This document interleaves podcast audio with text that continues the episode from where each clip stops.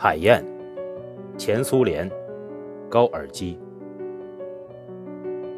在苍茫的大海上，狂风卷集着乌云，在乌云和大海之间，海燕像黑色的闪电，在高傲的飞翔。一会儿翅膀碰着波浪，一会儿箭一般的直冲向乌云。它叫喊着，就在这鸟儿勇敢的叫喊声里，乌云听出了欢乐。在这叫喊声里，充满着对暴风雨的渴望。在这叫喊声里，乌云听出了愤怒的力量、热情的火焰和胜利的信心。海鸥在暴风雨来临之前呻吟着，呻吟。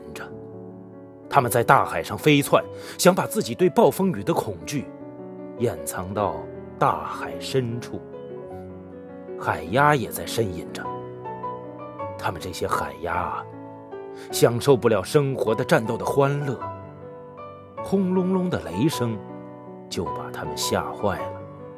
蠢笨的企鹅胆怯地把肥胖的身体躲藏到悬崖底下。只有那高傲的海燕。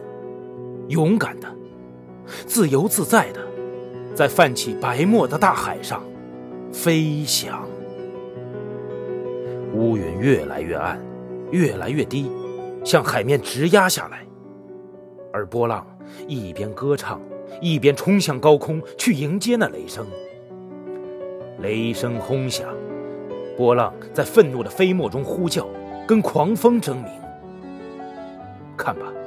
狂风紧紧抱起一层层巨浪，恶狠狠地把它们甩到悬崖上，把这些大块的翡翠摔成尘雾和碎末。海燕叫喊着，飞翔着，像黑色的闪电，箭一般的穿过乌云，翅膀掠起波浪的飞沫。看吧，它飞舞着，像个精灵，高傲的。黑色的暴风雨的精灵，他在大笑，他又在嚎叫。他笑那些乌云，他因欢乐而嚎叫。这个敏感的精灵，他从雷声的震怒里早就听出了困乏。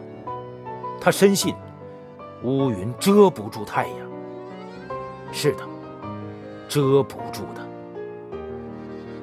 狂风吼叫，雷声轰响，一堆堆乌云像青色的火焰，在无底的大海上燃烧。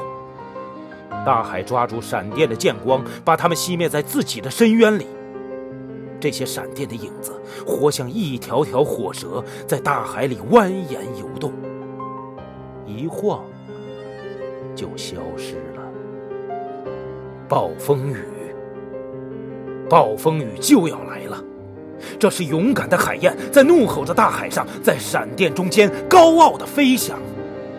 这是胜利的预言家在叫喊，让暴风雨来得更猛烈些吧。一九零一年三月。